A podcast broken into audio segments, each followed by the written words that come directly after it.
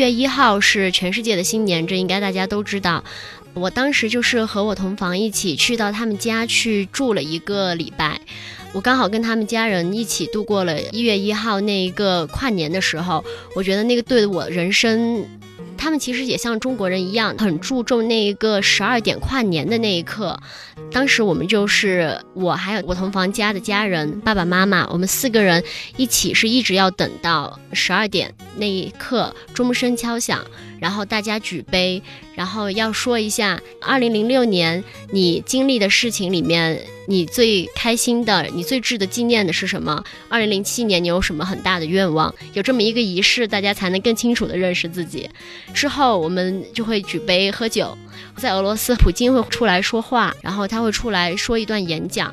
虽然当时我听不懂他说什么，但是我有看到，真的是我同房还有他爸爸妈妈都看得很认真。